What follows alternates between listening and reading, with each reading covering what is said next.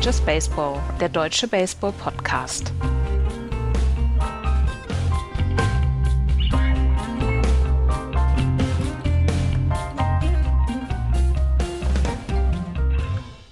Hier ist Just Baseball. Es ist mal wieder Dienstag. Herzlich willkommen zu einer neuen Ausgabe mit ganz, ganz vielen Informationen und Neuigkeiten. Axel ist heute leider nicht da. Der ist verhindert, lässt sich entschuldigen. Grüßt aber schön. Hallo Florian. Schönen guten Tag. Welche Folge ist das? Äh, 385. Die 27. Episode in der 10. Staffel. 385, äh, 385. Ja. Dann ist Kaffee. das, dann, dann ist das hier die Aramis Ramirez, nee, die Dwight Evans Folge. Dwight Evans hat in, seinem, in seiner Karriere 385 Home Runs geschlagen. Hat für die Boston Red Sox von 1972 bis 1990 gespielt und dann 1991 noch für die Baltimore Orioles. Dreimal All-Star geworden, achtmal Gold Glove Award Winner, zweimal Silver Slugger, AL Home Run Leader 1981 und in der Boston Red Sox Hall of Fame ist. Aha, okay. Es war 385, ne? Ja. Ja.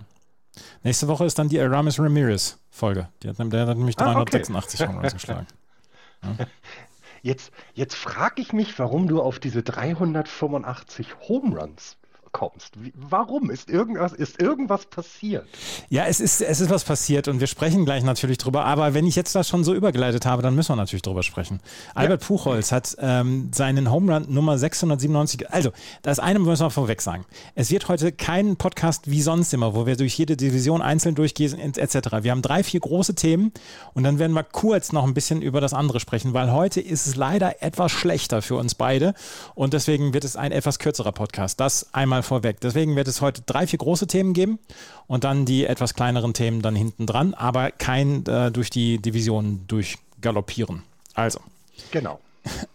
697 Home Runs. Da steht Albert Puchholz in jetzt äh, nach diesem letzten Wochenende. Und er ist noch drei Home Runs entfernt, um die magische 700 zu knacken, die nur bislang Hank Aaron, Barry Bonds und Babe Ruth geknackt haben. Er ist an Alex Rodriguez vorbei und hat seinen 18. Home Run in dieser Saison geschlagen. Und es ist eine richtige Feelgood-Geschichte, möchte ich sagen. Ja, vor allen Dingen, also ähm, was man dabei nicht vergessen darf, ähm, er ist quasi, er, schlägt nicht die Home Runs, wenn sie irgendwie 6-1 führen. Ne? Also die letzten beiden Home Runs waren jeweils wichtig, die ja. er geschlagen hat. Also die äh, 696 und 697. Das heißt, das ist also gar nicht mal so, dass sie so einen Schaulaufen machen und hoffen, dass er einen Home Run schlägt, sondern er hilft dem Team auch dabei, Spiele zu gewinnen. Und das macht das irgendwie noch wertvoller, finde ich, ne? weil du kannst ja einerseits diesen, diese Home Run Chase, ich meine damals, als Barry Bonds da die 72 in der Saison geschlagen hatte, da wurde alles darauf ausgelegt, dass das auch so passiert. Also da war es im Endeffekt egal, wie gut oder schlecht die Giants sind. Hier hast du jetzt aber ein Team, das ähm, ja das relevant in den Playoffs sein möchte und äh, die Leistung der Homeman zeigt. Und ja, er schlägt da seinen 697. ist jetzt alleiniger Vierter und ähm, hast du die Geschichte mit dem Ball mitbekommen? Dem, also normalerweise so ein Home Run geht ja raus und dann hat ja, fängt das ja jemand, wenn er, wenn es gut läuft, fängt das ja ein Fan. Und ja. gerade bei solchen historischen Ereignissen oder meinetwegen auch erster Karriere-Home Run, also solche Dinge, äh, gehen dann immer Offizielle des Vereines zu diesem Fan und, und fragen, ob sie den Ball äh, zurückhaben können und er bekommt dann einen signierten Schläger oder einen Handschuh oder irgendwas anderes, damit eben der, äh, der Ball für denjenigen ist, der den geschlagen hat. Und Albert Puchholz sagte, nö, das ist nur ein Baseball und wir sind hier, um die Fans zu, unter, unter, ähm, zu unterhalten und ihnen eine gute Zeit zu geben. Und dazu gehört es auch, einen Ball zu fangen. Den können sie gerne behalten. Und das macht ihn so kreuzsympathisch, dass es schon fast wieder ekelhaft ist. Ja, es ist, es ist auf jeden Fall. Ähm es ist auf jeden Fall sehr, sehr ähm, erstaunlich und dass er dann sagt, nee, wir sind hier dafür da, die Zuschauer zu unterhalten und deswegen die, der Ball geht raus aus dem Stadion und dann soll er jedem gehören, der ihn dann gefangen hat und das fand ich auch ziemlich cool. Vor allen Dingen, du hast gerade gesagt, äh, zwischendurch müssen Vereinsangehörige oder Angehörige der Franchise müssen oder Mitarbeiter der Franchise müssen darum verhandeln, was möchtest du denn haben, damit du zum Beispiel den ersten Home Run ähm, von einem Spieler wieder zurückbekommst, den ersten Home Run Ball. Hast du das mitbekommen von Casas? Tristan Casas hat seinen ersten Home Run geschlagen bei den Tampa Bay Rays und da haben die Rays ihr Maskottchen hingeschickt, um, um, das, um zu verhandeln, dass Tristan Casas seinen ersten Home Run wieder zurückbekommt. Ja, und da hat er, hat er dann Erfolg gehabt, der. der ja, ja, hat er, hat er. Tristan Casas hat seinen ersten Home Run wieder bekommen. Ja. ja. Also Albert Puchholz hat seinen 697. Also ich, Home Run. Ich muss mal sagen, ja. Genau, ne? Und man muss halt mal jetzt auch mal sagen, 697, das ist, also wir sind jetzt echt in einer Saison, in der sehr viel Historisches passiert, ne? Otani mit, mit Werten in einigen Spielen, die seit 100, es seit 100 Jahren nicht gab. Ähm, du hast, ähm, du hast mal wieder einen, einen Home Run König, der 60 Home Run schlagen könnte in einer Saison, in der die Bälle eben nicht so verändert sind, dass sie immer rausgehen. Und wir haben jetzt mit wir haben jetzt den 697. Home Run, der ist jetzt in der All-Time-Liste auf Platz 4. Das werden wir so wieder nicht erleben. Denn der nächste, der kommt, ist, glaube ich, Miggy Cabrera, der ist aber sehr weit weg. Und der hört ja nun auch vermutlich übernächstes Jahr auf. Und es deutet jetzt nichts darauf hin, dass Aaron Judge jetzt die nächsten 20 Jahre noch spielen wird. Das, ne, so, und immer, oder sagen wir mal so, die nächsten 20 Jahre mal, keine Ahnung, 60, 70 Home Run schlägt oder sowas in der Art. Also das heißt, wir erleben echt etwas Historisches. Wir sind dabei, wenn Geschichte geschrieben wird. Und genau. das finde ich sehr beeindruckend. Miguel Cabrera hat 506 Home Runs, da werden jetzt vielleicht noch vier oder fünf dazukommen. Aber insgesamt ähm, wird, wird, er keine 700 erreichen. Giancarlo Stanton steht bei 373. Da gibt es noch die Chance. Nelson Cruz bei 459, auch der wird die 700 nicht erreichen. Mike Trout bei 345, da könnte ich mir schon vorstellen, dass der ähm, in nächster Zeit, so wie der im Moment auch drauf ist, dann diese 700 dann noch erreichen könnte. Aber ähm, das ist schon, das ist schon wirklich eine historische Marke und A-Rod hat 696 gehabt und Albert Puchholz jetzt mit 697 und er hat ja selber dann auch gesagt, ja, äh, wenn man es einfach zulässt, dann passieren auch mal gute Dinge und ist, für mich ist es erstaunlich, dass er, nachdem er letzte Saison ja noch so ein bisschen rumge ähm, rumgekrochen ist und dass man sich gedacht hat, naja, vielleicht funktioniert das alles nicht mehr so richtig mit ihm, dass er dieses Jahr nochmal so richtig Feuer gefangen hat. Und ich glaube, und ich mache da auch die, ähm, das Home Run Derby mache ich dafür verantwortlich, dass er auf jeden Fall nochmal Feuer gefangen hat und jetzt in den letzten Wochen wirklich viele Home Runs geschlagen hat. Und er hat eben gezeigt, dass er weiterhin wertvoll fürs Team ist. Und ich glaube, das ist das Wichtigste. Ne? Wir haben darüber gesprochen, dass es selbst in St. Louis ein wenig leichte Kritik seitens der Fans gab, äh, weil sie eben so einen alten Spieler sich wiedergeholt haben, der ja eigentlich das Team gar nicht voranbringen kann. Ne? Der, ne, der seine, seine, ja, seine Abschiedstour ja macht. Das muss man ja sagen. Er wird nächstes Jahr nicht mehr spielen. Und dass, dass sich das jetzt so gut ausgeht, kommt ja dann nochmal hin, hinzu. Ne? Also das war wirklich, äh, finde ich, finde ich wirklich beeindruckend und gut. Tja. Albert Puchholz also hat seinen 697. Home Run geschlagen und wir drücken ihm, glaube ich, ja, die meisten von uns drücken ihm schon die Daumen, dass er die 700 erreicht. 21 Spiele hat er noch, äh, hat er noch vor sich und ja, drei Home Runs, komm, die kriegst du hin. Ich, genau, ich, also ich hoffe auch, dass sie es äh, ähm, nicht so machen wie andere Trainer und ihn quasi vom, äh, nicht mehr an die Platte stellen. Ich denke, sie werden, sie werden diesen also sie werden weiterhin äh, ihn einsetzen und auch genau in der Regel, so wie sie es jetzt auch getan haben. Und dann ist die Chance, dass er in 21 Spielen noch drei trifft, definitiv da. Den sehe ich auch so. Wenn wir da schon mal gerade darüber sprechen, und du hast es ja auch angesprochen, dann müssen wir über Aaron Judge sprechen. Der hat jetzt 55 Home Runs.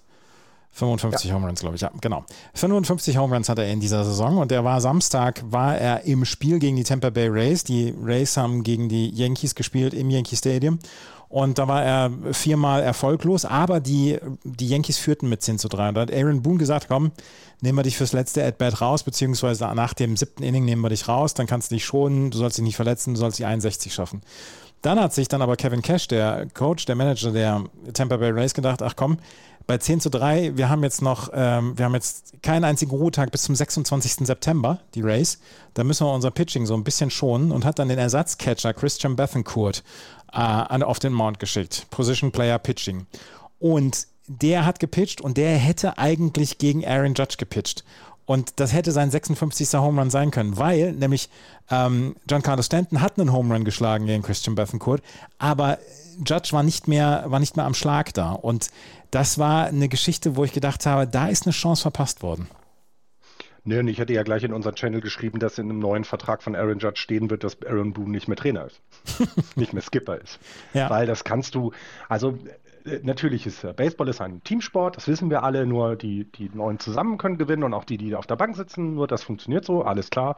Aber nichtsdestotrotz geht es ja hier auch um Historisches. Etwas, was eben es sehr lange nicht mehr gab, 60 Home Runs in einer Saison. Und ihm diese Chance zu nehmen, ist entweder wieder diese ungeschriebene Regeln, die aber in dem Fall Quatsch ist, weil ne, wenn, die, wenn die Rays sich dafür entscheiden, diesen Pitcher am Mount zu stellen, dann entscheiden sie sich dafür. Und ja, naja, ein bisschen schade, ne? Es ist wirklich ein bisschen schade. Und ich habe das Spiel ja kommentiert für Sport 1 Plus am Samstagabend. Und ich habe da auch während des, der, des Kommentars dran gedacht, ah, Alter, das ist ja wirklich eine bittere Geschichte jetzt gewesen für Aaron Judge.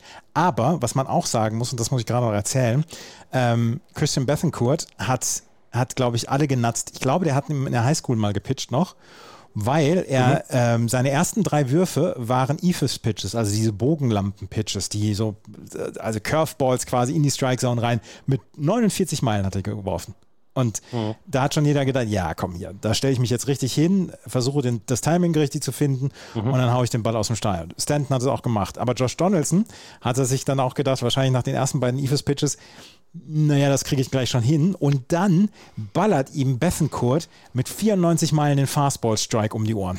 Und da hat selbst, da hat selbst ähm, Josh Donaldson dann äh, doof geguckt, weil er gedacht hat, äh, damit hat er nicht gerechnet. Das fand ich ziemlich cool. Der hatte ein Arsenal mhm. von einem 49 Meilen Ethos-Pitch und dann einem 94 Meilen Fastball. Das, war, das konnte man sich gut angucken, was, ähm, was Christian Bethencourt da gemacht hat. Er hat einem, einen Home Run abgegeben und ansonsten nichts.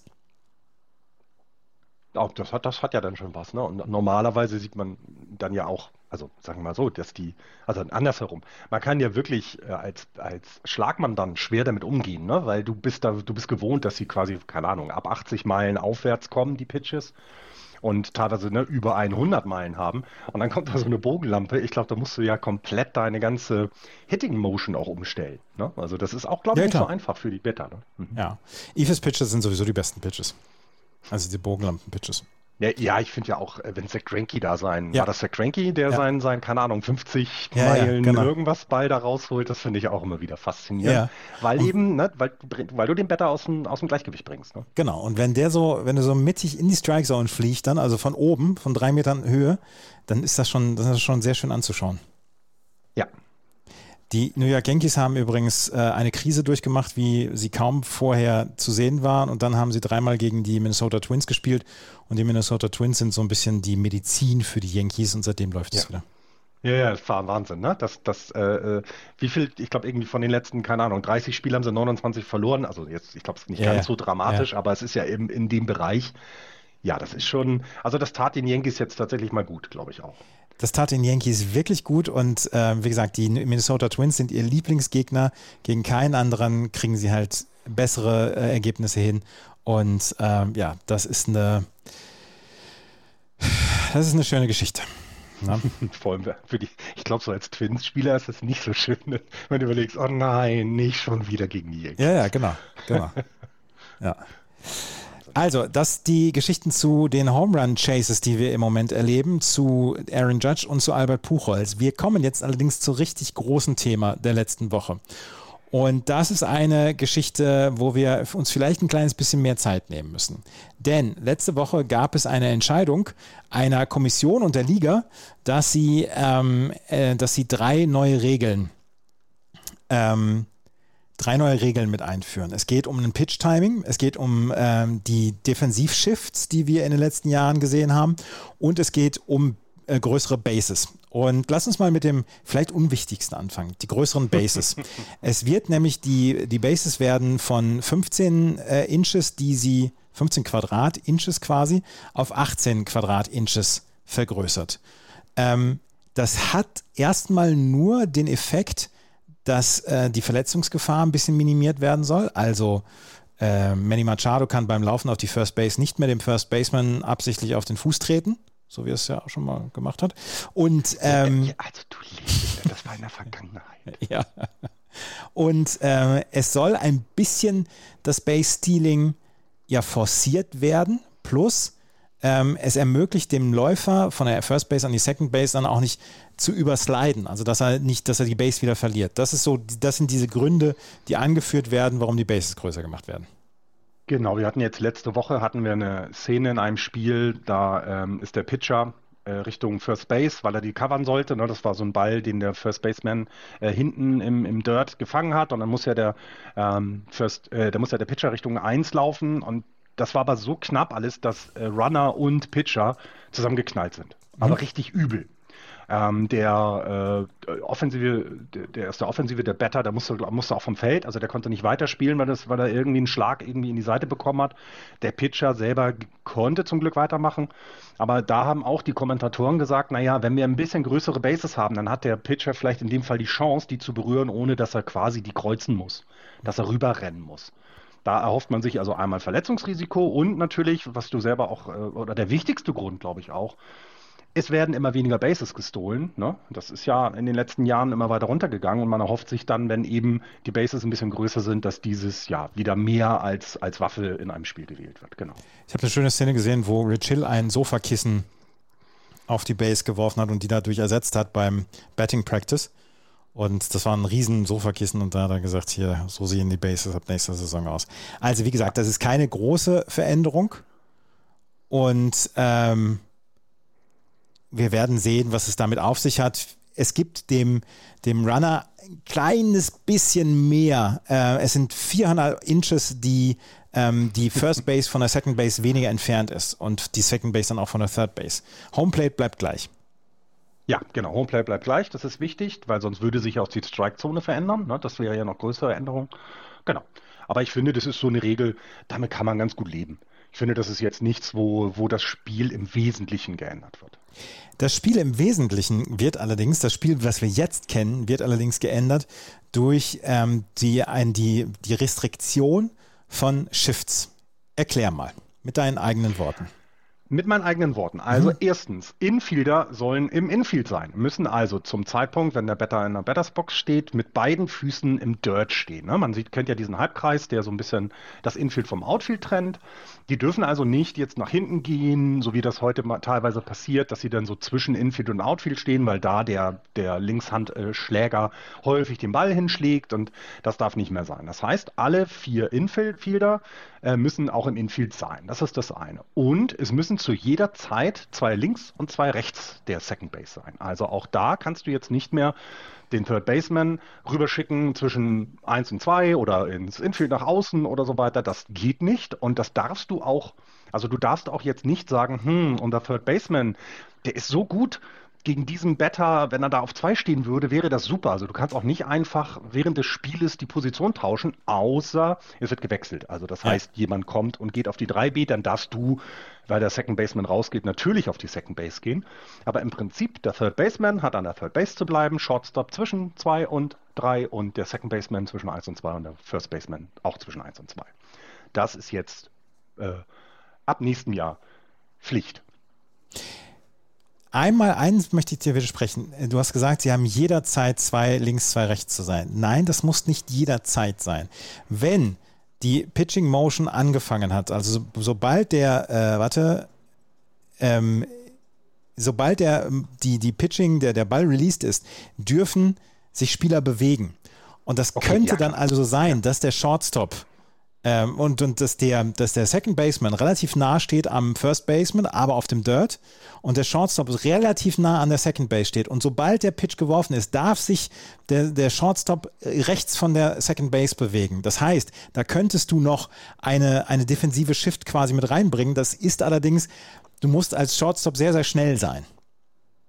Ja, ich, ich bin mal gespannt, also weil man, also die Regel, die Regel wurde ja eingeführt weil wir weniger Balls in Play haben. Na, ja, also, genau. Du hast ja gemerkt, die letzten Jahre durch diese Defensiv-Shifts, äh, weißt du, keine Ahnung, du kriegst Josh Donaldson immer, wenn du den Third Baseman zwischen 1 und 2 stellst, da schlägt er 85 Prozent der Bälle hin, außer er haut ihn halt aus dem Stadion. Und das ist ja so ein bisschen das, was nicht gewollt war. Es sollte ja, naja, es sollte ja wieder mehr Aktion äh, im Feld sein. Mhm. Und das wollen sie jetzt damit machen. Ähm, ich, ich bin, also als ich das gelesen habe, also es war ja klar, dass es kommen wird. Ich hatte aber eigentlich nicht so schnell damit gerechnet. Dass sie es jetzt in diesem Jahr machen, also dann in diesem Jahr beschließen fürs nächste Jahr, finde ich arg schnell. Und ich bin auch ein Gegner dieses, dieser Änderung. Ich, ich finde, das ist, da macht sich Spaceball zu einfach. Warum macht es also äh, ich möchte einmal noch gerade anmerken, ähm, es wird abgeschafft, dass Manny Machado im Right Field, Manny Machado, der Third Baseman der San Diego Padres, dass er im Right Field einen Flyout fängt. Das wird damit abgeschafft. Naja, außer er ist schnell genug und okay. okay, ich weiß, was du meinst. Ja, also. ja, ähm, genau. Wir haben ähm, Betting, Betting Average ähm, Balls in Play. Das ist ja diese BABIP, diese Statistik. Da geht es darum, sobald dein, der Ball den Schläger verlassen hat, also abseits von Strikes und Balls etc. oder Walks, sobald der äh, Ball den Schläger verlassen hat, was, was für ein Betting Average hast du in dem Fall? Und dieser Betting Average mit Balls in Play, der hat, äh, ist dramatisch zurückgegangen in den letzten zehn Jahren wegen dieser Defensivshifts. Der Third Baseman oder der Shortstop steht zwischen Second Baseman und First Baseman. Du hast einen weiteren Verteidiger. Du hast zwischendurch vier Outfielder im, im äh, Outfield, weil sich der Shortstop zum Beispiel ins Outfield mitbegibt weil man weiß, gut, auf der rechten Seite können jetzt äh, Josh Donaldson, ist ein gutes Beispiel.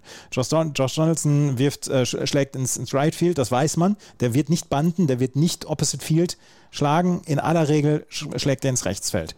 Und äh, da stehen dann vier Outfielder und drei Infielder. Da steht nur noch der Third Baseman zwischen Second Base und Third Base. Und da ist es fast unmöglich, ähm, dazwischen zu schlagen. Und das ist falsch. Das ist komplett falsch. Und genau das meine ich, warum sich Baseball zu einfach macht. Dann trainier doch, dass du den Ball eben nicht immer in die gleiche Richtung schlägst. Weil das geht, das geht definitiv. Und das geht auch im Baseball. Das geht vielleicht nicht mehr bei Josh Donaldson, weil der schon relativ alt ist und seine, seine Schlagmotion ja, so ist, wie sie ist, schon immer so gewesen. Aber es gibt genug junge Spieler, die jetzt das lernen können, dass gegen sie ein Defensiv-Shift aufgestellt wird, dann bannte wieder mehr. Dann trauen sie sie irgendwann nicht mehr in wichtigen Situationen so ein Defensiv-Shift anzusetzen, sondern stellen sich eben wieder so, wie man es eben gewohnt ist, hin. Und eben also ich finde, ich finde, das ist, ich, ich finde diese Regeländerung völliger Blödsinn. Ich kann verstehen, warum man es macht. Man möchte mehr Action haben, alles in Ordnung.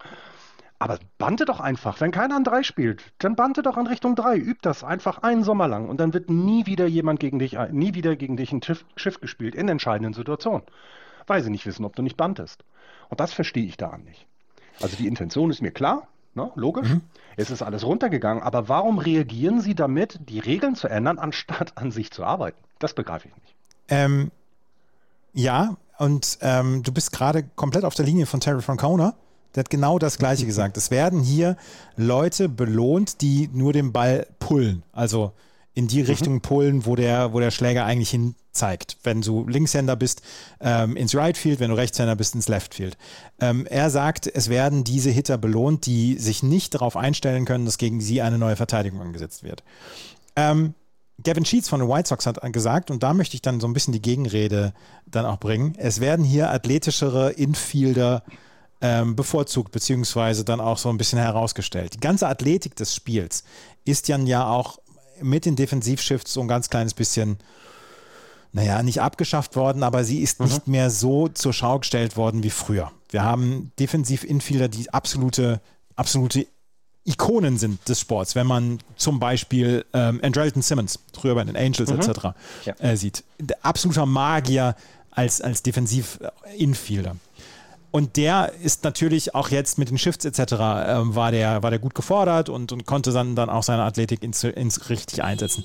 Aber wenn du die Möglichkeiten hast, dass jetzt nur noch zwei Infielder auf der linken Seite und zwei Infielder auf der rechten Seite sind, dann werden meiner Meinung nach auch die Athletik und dann wird, ähm, dann wird die Athletik des, des einzelnen Infielders mehr gefordert.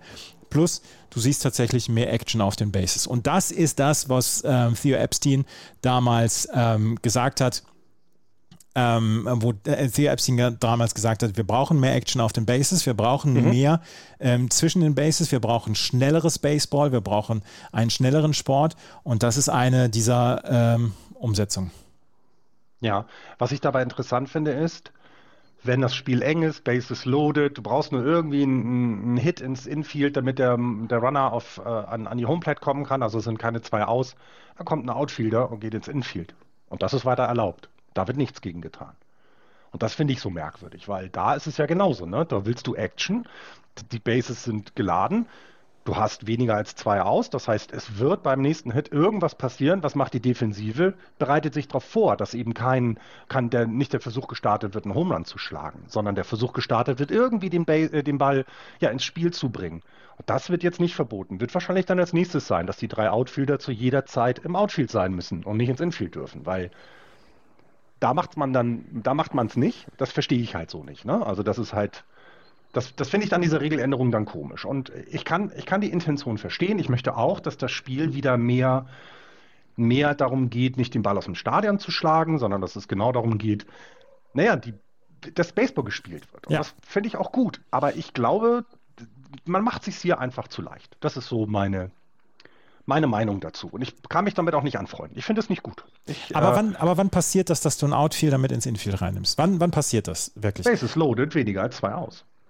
Ja, wenn das Beispiel. Spiel eng ist. Genau. Ja, Und ja. das passiert regelmäßig auch. Also das ist jetzt nichts, was irgendwie, ähm, das, das habe hab ich, das machen wir auch in der Kreisklasse, weißt du? Also das ist ein ganz normaler Vorgang, dass du versuchst, das Infield dicht zu machen, dass eben nichts durchgeht. Gerade in engen Spielen ne, zählt ja nun mal jeder Run. Ist ja auch in Ordnung. Ähm, und das wird, ne, das sind dann so Dinge, warum ändert man dann das nicht? Weil da willst du ja auch eigentlich, dass Action ist und dass die, dass die laufen und dass du vielleicht sogar mit einem Single drei Runs scorest und nicht nur ein. Aber das Risiko ist ja ein, ein höheres für das Defensivteam, weil wenn das ein Shallow Fly Ball wird, also der muss gar nicht weit geschlagen sein, dann geht der über die Infield Defense rüber und dann hast du wieder die Action auf den Bases und dann hast du nur zwei Outfielder. Und wenn das ein wirklicher Fly Ball ist, wenn der, wenn der Hitter es schafft, den Ball in die Luft zu bringen, dann äh, sieht es sehr, sehr übel aus. Und das ist etwas, wo man sagen muss, ähm, ich, ich komme damit klar. Und ich, äh, jetzt, jetzt will ich auch ein ganz kleines bisschen die Gegenrede gegen dich dann äh, bringen und sagen, okay, ähm, das kann funktionieren und das wird auch funktionieren, glaube ich. Äh, Ja, natürlich wird das funktionieren. Davon gehe ich aus. Und es wird eben genau die Better unterstützen, die heute eben diese einfachen Austern hatten, weil eben auf deren Seite zu viele Leute standen. Das ist auch in Ordnung. Das, wie gesagt, ich verstehe die Intention dahinter. Ich hätte, es, ich hätte es lieber gewollt, dass das Baseball in sich regelt. Also, dass das Spiel das selber macht und eben ähm, du versuchst dagegen zu arbeiten. Und es gibt aber zu wenig Trainer, die sich das trauen. Also, Aber wir haben, doch, mal, wann, wir, wir haben doch seit Jahren, ja, wir haben seit Jahren die Shifts. Seit Jahren Ja, ja. und seit Jahren hören wir jeden Kommentator in jedem, in jeder äh, Broadcast-Booth dieser Liga hören wir, ja, 130 Jahre wäre das nicht gewesen. Es, Ja, ja, hat, klar, es ist halt absolut nicht richtig. passiert. Es ist halt nicht passiert, Ja, weil, die, weil, Genau, das, genau. weil, das, weil, das, weil die Sabermetrics dann auch sagen, bevor du bantest, dann schlag lieber in die Shift, weil da ist immer noch die Chance größer, dass daraus Dass er ein Hit wird, etc. Genau, genau. Auch, auch das ist wieder etwas sehr zahlengetriebenes, hast du vollkommen recht.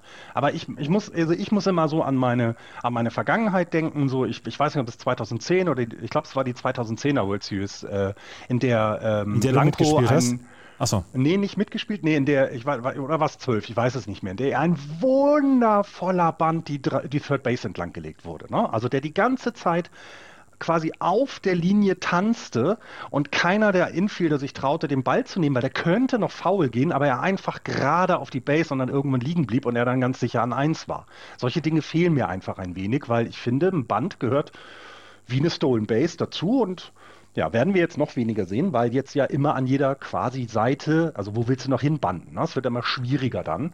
Aber gut, ähm, dafür werden Aber- wir mehr Hits kriegen. Aber na, Moment, Moment, nein, das, das, da, da möchte ich dagegen sprechen. Ein Band ist in den letzten Jahren fast ausgestorben und sie hatten die Möglichkeiten mit diesen ganzen Shifts. Und es liegt nicht an der Regeländerung, dass wir dann keine Bands mehr erleben. Es liegt daran, dass wir, dass wir jahrelang, dass wir, dass die Liga jahrelang von den Sabermetrics gesagt bekommen hat, Banden ist ist die Chance zu niedrig, dass du auf Base kommst. Das ist ein unproduktives Aus, auch wenn du den Runner auf die Second Base vorbekommst. Ja, ich bin vielleicht dazu traditionell. Ich finde die Regel nicht gut. Ich finde das, ich hätte, ich hätte es mir anders gewünscht. Ich kann, wie gesagt, ich kann alles verstehen, was dahinter steckt und ich werde mich freuen, na, dass wir wieder mehr Leute haben, die dann 280er äh, Betting Average haben und nicht irgendwie bei 250 rumeiern. Auch das wird natürlich passieren, ne, weil dann eben so jemand wie Josh Donaldson, hatten wir jetzt ja gerade als Beispiel, häufiger mal dann diese Lücken trifft, die, wo vorher halt jemand stand. Auch da werde ich mich dann drüber freuen, und nicht bei Josh Donaldson, aber dann bei anderen. Klar. Aber ich finde es ein bisschen schade. Ich finde, es macht sich MLB hier zu leicht. Aber ich werde mich auch dran gewöhnen müssen und ich werde mich dran gewöhnen. Definitiv. Ach, du bist doch eh doof. Das kommt noch dazu. Schön immer die Diskussion damit beenden. ja. Ach, du bist doch eh Du doof. bist doch eh doof. Ja.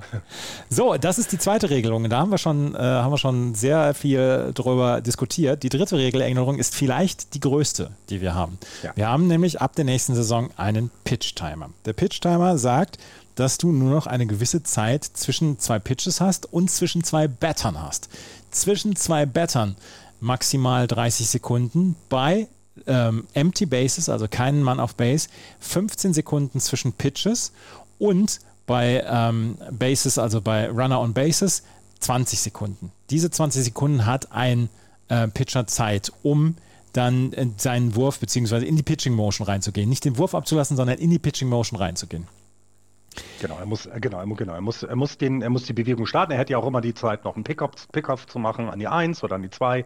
Das bleibt ihm nur unbenommen, aber es muss halt genau innerhalb dieser 20 oder 15 dann passiert sein. Genau. Zusätzlich gibt es nur noch zwei Pickoff-Versuche ähm, für den äh, Pitcher, um einen Runner an der First oder an der Second Base auszuwerfen. Wir sehen das ja jetzt, wenn ein Runner on das, auf der First Base steht, vielleicht die Base stehen will, schnelle Spieler, Mookie Betts zum Beispiel, ähm, nimmt einen relativ großen Lead von der First Base weg und will die Base stehlen. Und dann wirft man an die First Base, um ihn vielleicht ähm, den, den Pickoff zu machen. Ganz, ganz wildes Beispiel, als damals 2013 äh, Mike Napoli Colton Wong damals in der World Series äh, aufgepickt hat. Das war, das war der letzte ähm, Pickoff dann in einer World Series. Und ähm, jedenfalls zweimal ein Pickoff-Versuch. Wenn du ein drittes Mal wirfst, muss es funktionieren. Ansonsten kriegt der Runner eine Base zusätzlich.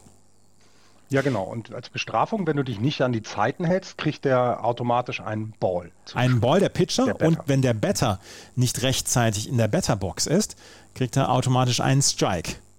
Genau.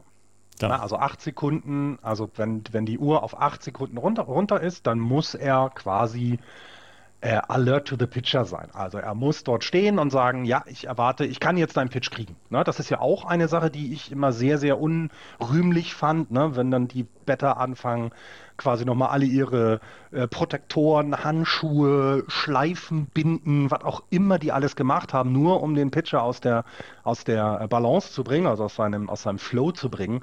Das wird jetzt natürlich auch weniger. Sie dürfen raus, sie dürfen auch Time fragen, auch das hat sich nicht verändert. Ne? Sie mhm. dürfen einmal Time fragen, aber eben auch nur einmal. Ne? Und nicht mehr so wie heute, dass sie quasi ja unlimitiert sagen können, ich brauche nochmal Zeit, ich muss nochmal.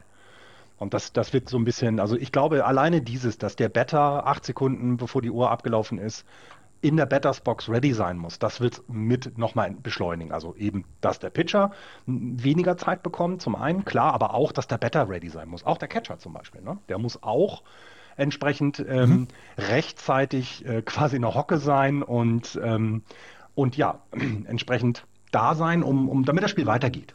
Genau dieses, diese Aktion, und die ist in der Minor League noch krasser umgesetzt worden, nämlich mit 14 und 19 Sekunden. Mhm. Diese Aktion hat in der Minor League, in den Minor Leagues dazu geführt, dass das Spiel um 26 Minuten verkürzt worden ist. Das durchschnittliche Spiel um 26 Minuten. Und ähm, ich habe, das, da muss ich nochmal zurückkommen, als ich das Spiel am Samstag kommentiert habe, die ähm, Yankees gegen die Rays. Die Yankees führten mit 10 zu 3. Das neunte Inning hat ewig gedauert, weil der Pitcher mhm. einfach unglaublich lange gebraucht hat. Und mhm. das ist etwas, was mir dann auch ähm, ein bisschen die, die Lust am, am Spiel nimmt, beziehungsweise die Lust am, an dem Sport zwischendurch nimmt. Pitcher, die zu lange brauchen, wenn zum genau. Beispiel Runner on Base sind. Jeder Pitcher wird langsamer, wenn Runner on Base sind. Deswegen werden ihm die fünf Sekunden dann ja auch zugestanden. Aber wenn du jemanden. Das ist aber auch in Ordnung, ne? Das ist auch völlig klar, weil du musst genau. ja teilweise Zeichen wieder anpassen. Gut, mit, der, mit dem Pitch kommen wäre das jetzt anders, aber nichtsdestotrotz, es ist ja auch eine besondere Situation, weil eben Runners on Base sind. Das finde ich auch in Ordnung. Da können sie die fünf Sekunden auch kriegen, weil du musst ja eben vielleicht sogar dich mit dem Infield erstmal, ne, erstmal so ein, drauf einstellen mit dem Pitcher, mache ich einen Pickoff an zwei oder nicht. Das ist ja mit der schwierigste an zwei. Ne? Und ähm, daher, ja, finde ich, finde ich auch genau richtig, genau. aber.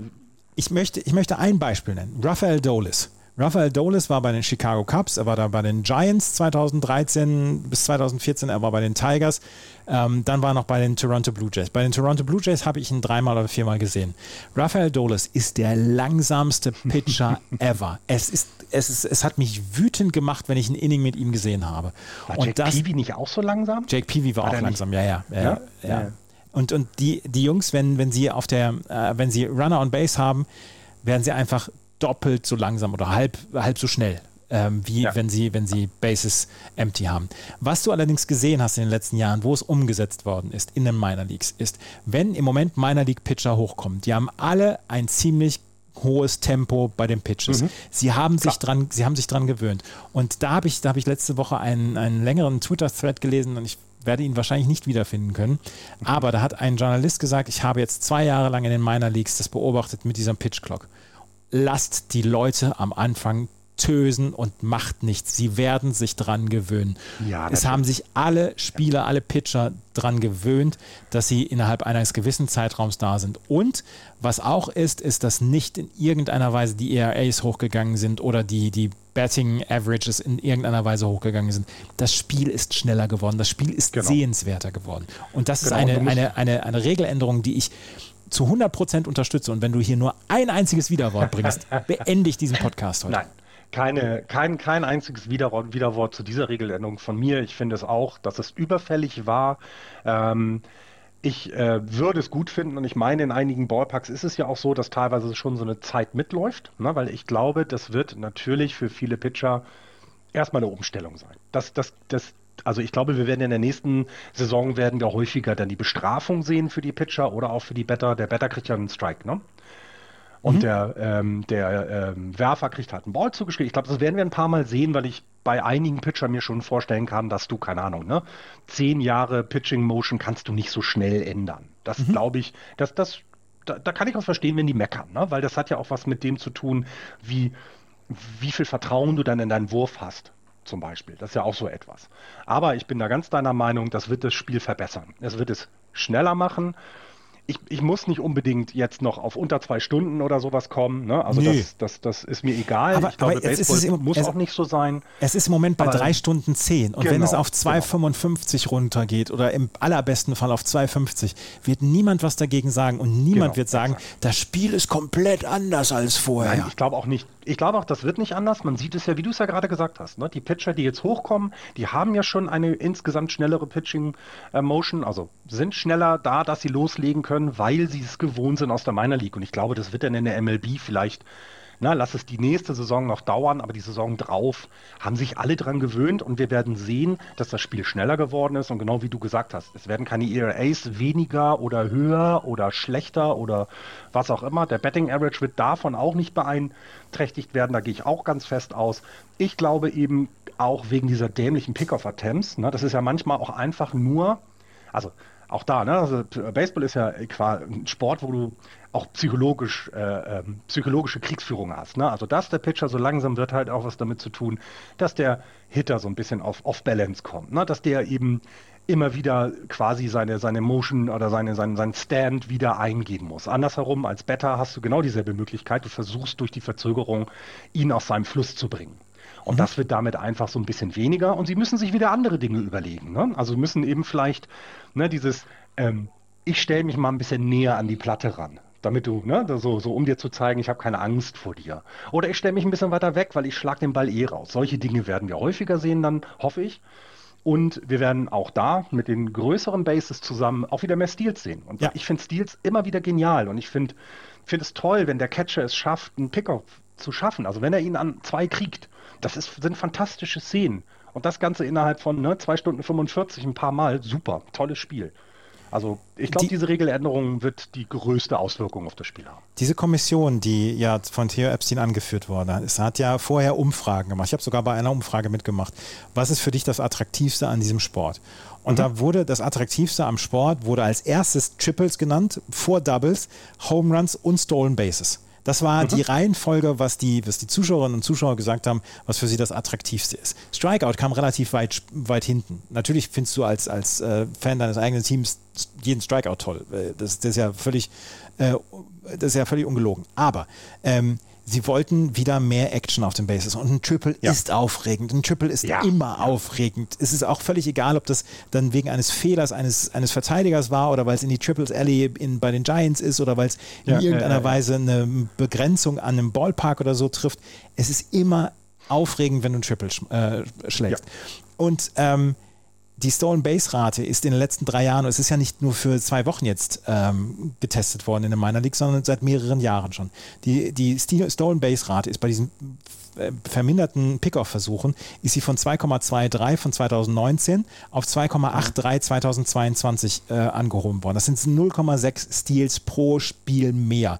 Das ist einfach ein knapper Steal pro Spiel mehr, den du hast. Und die Success Rate mit den größeren Bases ist auch in die Höhe gegangen, von 68 Prozent auf 77 Prozent. Und damit bekommst ja. du, damit bekommst du ein kleines bisschen Chaos auf die Bases. Dazu genau. die, dieses etwas genau. schnellere etc. Ich ich finde alle genau, drei die Regeln Athletik super. hattest du ja angesprochen. Ne? Genau, du Ja. hattest die Athletik ja auch jetzt bei den Defensive Shifts angesprochen, dass du halt wieder an einigen Positionen wieder vielleicht doch mehr noch auf Athletik setzen musst, was deine Infielder angeht. Das äh, führt ja dazu, dass du auch schneller zwischen den Bases bist. Ne? Also wenn du schnell bist, bist du halt schnell. Und genau das, glaube ich, wird hier auch dazu führen. Ähm, denn man darf nicht vergessen, wenn du die zwei gestohlen hast, dann nennt man das ja, du bist in Scoring Position, weil dann ein einfacher Hit, mehr weniger als zwei aus, in der Regel ein Punkt ist. Also es kommt ja wirklich nur bei ganz alten äh, äh, und ähm, äh, etwas äh, ge gesitterteren oder, oder etwas älteren Spielern so rum, die vielleicht auch ein bisschen fülliger sind, dass die das denn nicht schaffen. Aber in der Regel ist es ja so, dass du auf der Second Base einfach deine Chance wahnsinnig erhöhst, dann auf die Homeplate zu kommen. Und das, das wollen doch die Leute sehen. Die wollen doch dann auch sehen, dass dann der Ball an, an Home geworfen wird aus dem Outfield. Na, also, ich meine, versuch mal gegen Mookie Betts zu laufen. Ne? Also, das, das geht in der Regel schief oder sagen wir es anders, es geht häufig schief für den Ja. Runner. Aber genau solche Dinge möchten wir doch sehen. Wir möchten die Bälle dann ähm, an die Platte äh, bekommen äh, und, und wir möchten, dass die Leute versuchen, meinetwegen dann auch die Third Base mal zu stehlen oder sowas. Ne? Und das wird jetzt alles eher möglich sein und ich glaube auch vor allem, also was eben, was glaube ich jetzt bei, den, bei dem, wie Sport konsumiert wird, und wie, zu, wie in Zukunft das läuft, dass es einfach wahnsinnig darauf ankommt, dass du mehr Action hast und dass es kürzer ist. Und ich glaube, diese, diese Regeländerung mit dem Pitch-Timer wird auf jeden Fall für kürzere Spiele ja sorgen und bei, bei den anderen Sachen, Shift Restrictions und größere Bases eben für mehr Action. Und ich glaube, damit das Gesamtpaket wird genau dazu führen, dass der Sport attraktiver wird. Und das finde ich dann wiederum sehr gut. So. Sind wir wir sind dann ja doch einer Meinung am Ende. Ja, sind wir ja auch. Und ich weiß ja auch, dass ich mich dagegen gar nicht wehren kann. Ne? Also das kommt ja noch hinzu. Ich kann ja nicht sagen, oh, ich will das nicht, sondern es wird auf mich zukommen. Ich finde es halt bei der zweiten Änderung, die wir besprochen haben, halt ein wenig schade.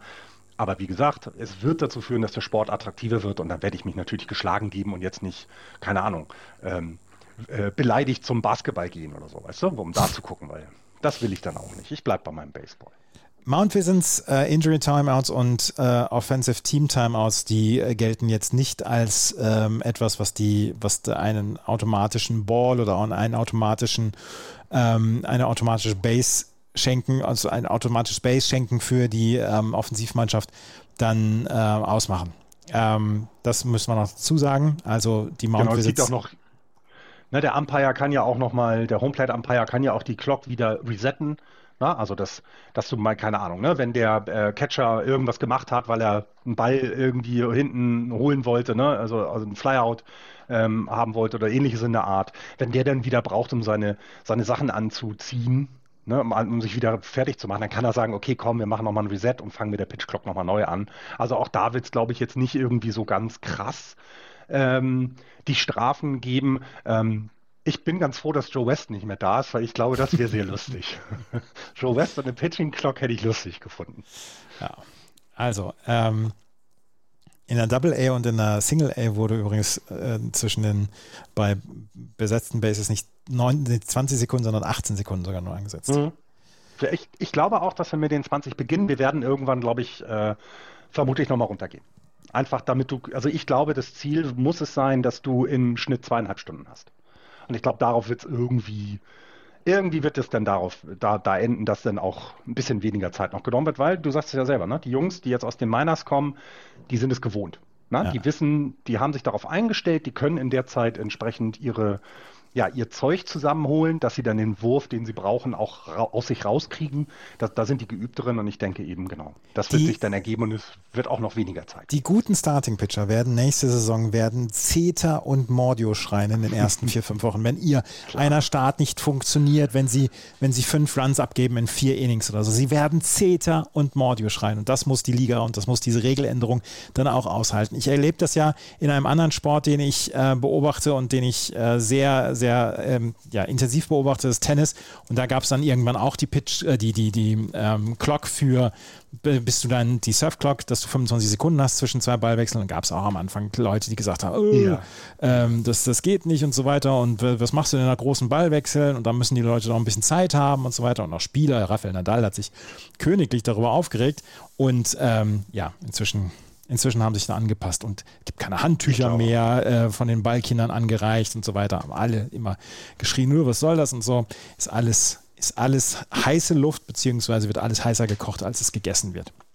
Genau, ich glaube auch, dass es wird, mm, und es gibt ja jetzt auch schon Pitcher, die eine schnelle Pitching Motion haben, also oder, oder schnell bereit sind, in die Pitching Motion zu gehen, sagen wir es mal so. Und es ändert ja auch nichts. Ne? Wenn du jetzt zum Beispiel Johnny Cueto nimmst, der hat ja drei verschiedene oder vier verschiedene ähm, Wege, wie er einen Pitch dann bringt. Und das wird sich ja nicht ändern. Er muss es halt jetzt schneller beginnen. Und ich glaube auch, wie du selber sagst, da wird es am Anfang der Saison, gerade wenn es so kalt ist, ne, dann wird es schon ein bisschen Ärger geben.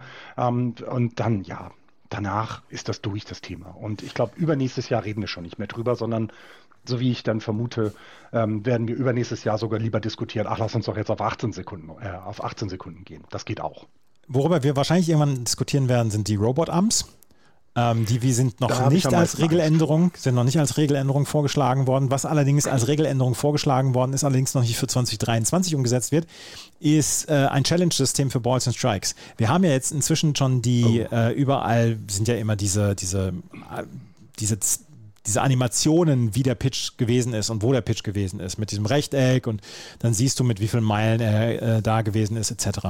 Und das wollen die, äh, will die Liga dann auch einführen, dass du zwei oder drei Challenges pro Spiel hast, wo du einen Ball oder einen Strike ähm, challengen kannst und wo der Schiedsrichter, der Umpire, der Homeplate-Umpire sofort auf sein Ohr bekommt, war das ein Ball oder war das ein Strike. Ansonsten äh, soll es weiter erstmal gemacht werden, ohne Robot-Umps.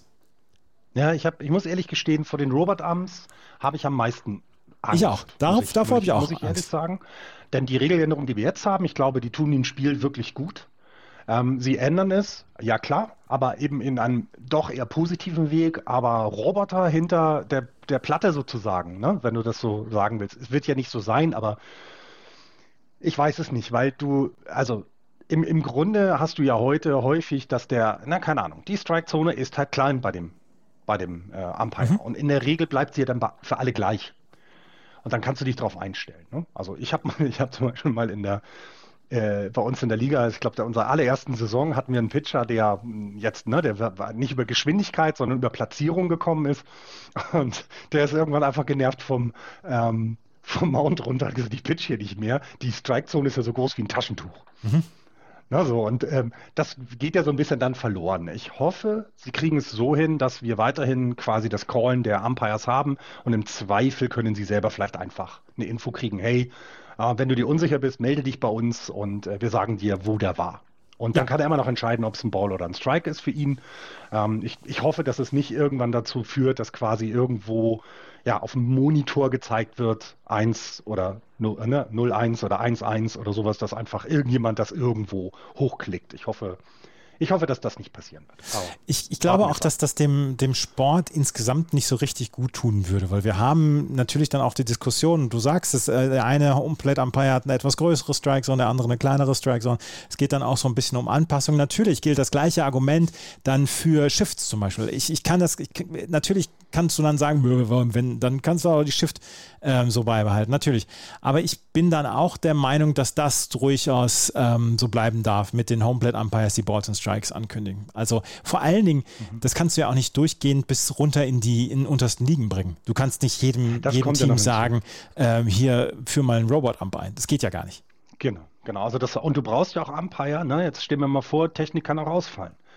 Also, ne, das wird jetzt nicht so häufig passieren, aber man hat ja, ne, man hat das ja in einigen Sportarten genauso, ne? Wenn, keine Ahnung, wenn bei einem Team der ähm, bei, bei der Tour de France irgendwo der Funk ausfällt, dann dürfen sie alle nicht nutzen. So nach dem Motto. Ne? Also es ist ja, es muss ja auch eine Möglichkeit geben, dass du, äh, dass, dass die weiterhin Balls and Strikes callen, ohne eine Maschine dahinter. Ne? Die, ich, ich, ich, ich glaube auch. Und ich glaube auch, du würdest den Sport in eine Richtung verändern, die es nicht braucht. Weil natürlich, ne, wir hatten ja ähm, das eine Spiel, glaube ich, auch gegen die Yankees, ne, wo dann Boone ja auch rausgeflogen ist. Ich meine, da war es ja auch so, da gab es dann einen strittigen Call, das war dann der vierte Ball. Es wäre aber ein Strike gewesen, sodass das Inning raus ist. Die Yankees kamen nicht aus dem Inning raus und haben dann verloren. Irgendwie, ich möchte, ich möchte ne? dass auch in Zukunft Aaron Boone noch 15 Mal im Jahr rausfliegt. Äh, naja, er wird ja nächstes Jahr keinen Job haben. Das wissen wir ja. Weil Aaron Judge ja in seinem Vertrag drinstehen haben wird. Aaron ah. Boone wird nicht mehr auf der Skipper-Position sein, wenn ich hier unterschrieben habe. Ja. Nein, aber das ist, genau, oder eben, keine Ahnung, ne, wir hatten das ja dann, manchmal musst du ja vielleicht auch so eine, ja, so einen auf, sich aufregenden Manager haben, um das Team nach vorne zu bringen. Ja. Ne? Also das manchmal ist das ja auch einfach Methode. Das hat ja gar nichts mit dem zu tun, dass sich irgendwas dadurch ändert. Ja, ja. Und, und eben, was, was man halt häufig sieht, ich gucke nun wirklich viele, viele Highlights und du siehst dann äh, auf, gerade in Condensed Game, siehst du manchmal, wie denn der Pitcher, äh, wie der Better nach dem, nachdem der gecallt wurde, einfach beim Umpire fragt, war der zu weit drin, war der, Genau. ne, also äh, ist der über der Platte gewesen oder war der, ne, irgendwie sowas, einfach um sich daran zu gewöhnen, wie ist heute die Strike-Zone. Und das ist ja auch in einem normalen Ton in der Regel.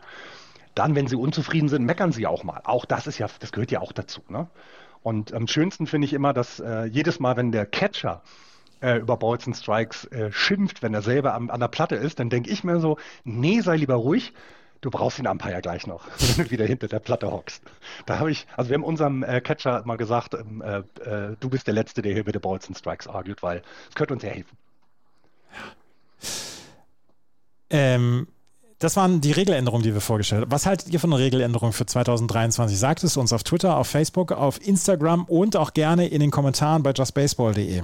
Ähm, da Genau, wäre eure Meinung, eure Meinung wäre uns sehr wichtig. Da möchten wir dann mal hören. Was haltet ihr von diesen Regeländerungen? Also Defensive Shifts, ähm, Pitch, Pitch Clock Timer und die be- größeren Bases. Genau, würde mich wirklich auch wahnsinnig interessieren, ähm, weil das eben ja das, ja das erste Mal seit jetzt sehr langer Zeit ist, dass so groß die Regeln geändert worden sind. Ne? Das haben wir ja sonst nicht so häufig im Baseball. Das ist ja sehr konstant. Es ist ja auch vergleichbar über die letzten 100 Jahre. Du hattest mal ein bisschen die Strike-Zone angepasst, klar. Ähm, aber so insgesamt kannst du ja eben die Leistung von Babe Ruth kannst du ja vergleichen mit Shohei Otani, weil sie jetzt ja immer wieder vergleichbar sind, weil es jemanden gibt, der das gleich macht. Shohei Otani Daher- wird übrigens der einzige äh, Starting Pitcher, der einzige gute Starting Pitcher nächstes Jahr sein, der sich nicht beschweren wird. Sag ich dir jetzt schon. Der beschwert sich sowieso nie. Der oder? beschwert sich nicht. Nein, der ist einfach ein sehr höflicher Mensch. So. zwar ein Tier, wenn man ihn sieht, also jedes Mal, ne, wenn dann auch sein Übersetzer kommt, der dann ja so ein bisschen kleiner ist auch, ne? Und dann siehst du diesen Schrank daneben. Ich denke dann jedes Mal, huch, ich glaube, hinter dem könnte ich mich tatsächlich verstecken und klein bin ich jetzt auch nicht. Und umziehen. Ja. Ähm, Locker. das sind die Regeländerungen. Wie gesagt, sagt uns eure Meinung. Ähm, wir wollen jetzt nicht durch die Division gehen. Wir haben allerdings noch so ein paar Themen, die wir ähm, bringen müssen, die wir, wo wir sagen müssen, das ist, das ist worth mentioning, wie die jungen Kids heutzutage sagen. Mike Trout hat in seinen letzten sieben Spielen jeweils einen Home Run geschlagen. Mike Trout ist good at baseball. Ähm, ich glaube, aus dem wird mal was, ja. Also wir, jetzt muss man, ne, ich kann ja immer so ein bisschen, ich mache jetzt mal hier einen auf WhatsApp-Leaks, als wir jetzt schon beim fünften Home Run geschrieben haben, ähm, ne, das ist der fünfte hintereinander, dann A war immer die Frage, haben sie denn verloren das Spiel oder gewonnen? Das muss man immer ja dazu sagen, weil es ist ja egal, wie viele Rekorde er bricht, die Angels verlieren dann. War jetzt in dem Fall ja nicht so ähm, in einigen Spielen. Und ähm, das nächste war eben so nach dem Motto so, ja, das ist glaube ich ein ganz guter, ne? Aus Ja. dem könnte mal was werden. Sieben hintereinander. Schafft er den achten noch, dann hat er einen Rekord in der American League und der National League gebrochen. Ja, ne? also es, äh, sieben hintereinander ist schon krass. Also es gibt sieben Spieler oder neun Spieler, die es geschafft haben, sieben Home Runs hintereinander zu haben. Das war Don Mattingly, das war ähm, Griffith Jr., Ken Griffith Jr., Joey Votto, Kendris Morales, Kevin Mensch, Barry Bonds und Jim Thome. Ähm, dazu gehört dann auch noch hier Long, wie heißt er mit Vornamen? Keine Ahnung. Mit Vornamen weiß ich jetzt auch nicht genau. Day Long, nicht. Day Long von 1956. Ähm, achtmal hat es bislang wer geschafft? Achso, achtmal haben es Day Long, Don Mattingly und Ken Griffith Jr. geschafft. Don Long, Ja. Day Long 1956, Don Mattingly 87 und Ken Griffith Jr. 1993. Das wäre die Einstellung des Rekords von Genau. Mike Trout. Und ähm, Mike Trout hatte ja diese Rückenprobleme in diesem Jahr, wo es zwischendurch hieß, ja, vielleicht kann er gar seine Karriere nicht beenden. Mike Trout hat selber dann gesagt, ich muss einfach nur meine, meine Habits ändern, beziehungsweise dann auch meine Vorbereitung auf Spiele muss ich ändern. Ich muss halt mehr Krankengymnastik machen etc. und ich muss mehr Stretching machen vor den Spielen, damit mein Rücken fit bleibt. Und das passiert, wenn man 30 Jahre alt wird, passiert das, dass man da ein bisschen mehr für den eigenen Körper machen muss. Ich bin Oh ja. relativ, ich bin relativ froh, ihn so zu sehen, weil ich hatte zwischendurch auch ein bisschen Schiss, dass das in die falsche Richtung geht. Als, als diese Meldung kam, ne? Also das, ähm, da war ich, da war ich wirklich geschockt, weil genau das willst du nicht. Du willst nicht, dass der beste Spieler, den wir derzeit haben und den wir über Jahrzehnte ja dann noch genau als das immer wieder preisen werden. Ne? Also in zehn Jahren werden wir sagen, hey, wir waren dabei, als Mike Trout, da, als der da seine Leistung gebracht hat. Und da möchtest du nicht, dass das durch eine Verletzung irgendwie unterbrochen wird. Oder, oder beendet wird ja sogar. Und das, deswegen hatte ich wirklich Angst und ich freue mich auch, dass er jetzt wieder so gut drauf ist. Ähm, Krankengymnastik oder Yoga oder was auch immer er da macht, ist sowieso gut. Also das sollte man definitiv äh, äh, auch machen, auch in jungen Jahren schon. Das tut einem nur gut.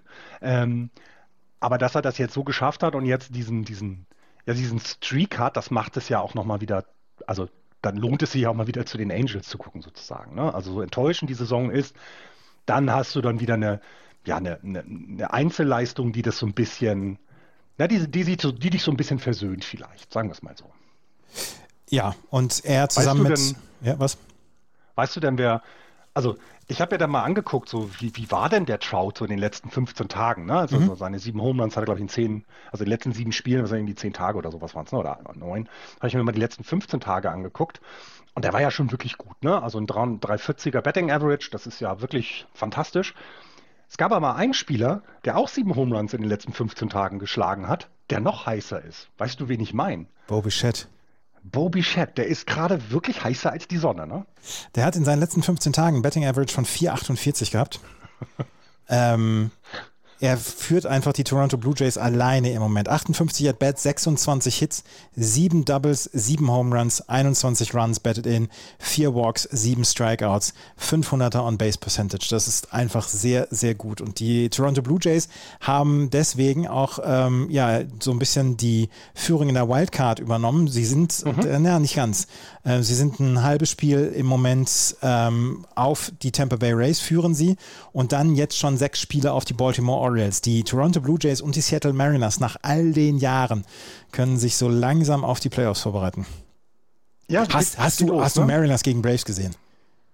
Äh, nee, nee. Äh, doch, doch, ja klar, ja klar, natürlich. Ja, die Zusammenfassung habe ich gesehen. Ich, ja. Was, was für ein Spiel war das zwischen den äh, Mariners und den Blue Jays, äh, Braves? Braves, ja, Wahnsinn, ne? Also fand ich auch, fand ich, äh, hat, hat auch so ein bisschen gezeigt, dass, ähm, also man, man hat ja diesen Überliegen-Vergleich seltener. Ne? Du hast halt selten, dass die Dodgers gegen Yankees spielen, dass man mal so, ein, so eine Idee dafür bekommt, ähm, wie könnte es dann in einer potenziellen World Series aussehen. Und mhm. hier finde ich, mit den Mariners und den, den Braves hast du gesehen, das ist schon Augenhöhe, ne? beide Teams. Also das ist, ähm, da, da zeigt sich eben, wie gut die Mariners sind, finde ich, weil die Braves sind derzeit in der in der National League das zweitbeste Team. Das erstbeste werden sie niemals werden, weil das die Dodgers sind. Aber ich glaube, die sind im Moment der heiße Scheiß danach. Und dass du dann diese Serie gegen die, die Braves so gewinnst, wie du sie gewonnen hast. Ne? Ähm, äh, heute Morgen auf Twitter hat er, glaube ich, die MLB retweetet oder was bei, bei Instagram, das weiß ich gar nicht, ein Video, das der Rodriguez, Julio Rodriguez aufgenommen hat aus dem Dugout äh, ja. äh, äh und quasi gesagt hat, wie kann man das hier nicht lieben? Und damit die Fans meinte, die völlig ausgerastet sind, ja. ob dieses äh, 8-7-Sieges gegen die Braves. Der, der, die Stimmung alleine im, in dem Ballpark, das war so und der, wie hyped dieser Rodriguez war, wie aufgedreht und das war schön. Aber eine tolle Serie, ja. Definitiv. Ja, das war insgesamt eine sehr, sehr tolle Serie. Die Toronto Blue Jays sind heiß, die Seattle Mariners sind heiß und sie können sich so langsam auf die Playoffs vorbereiten und beide Teams sind da nicht per Zufall drin. Das können wir auf jeden Fall so sagen. Die New York Mets haben ähm, jetzt wieder so langsam einen Vorsprung sich erarbeitet ähm, in der Tabelle, in der ähm, National League East.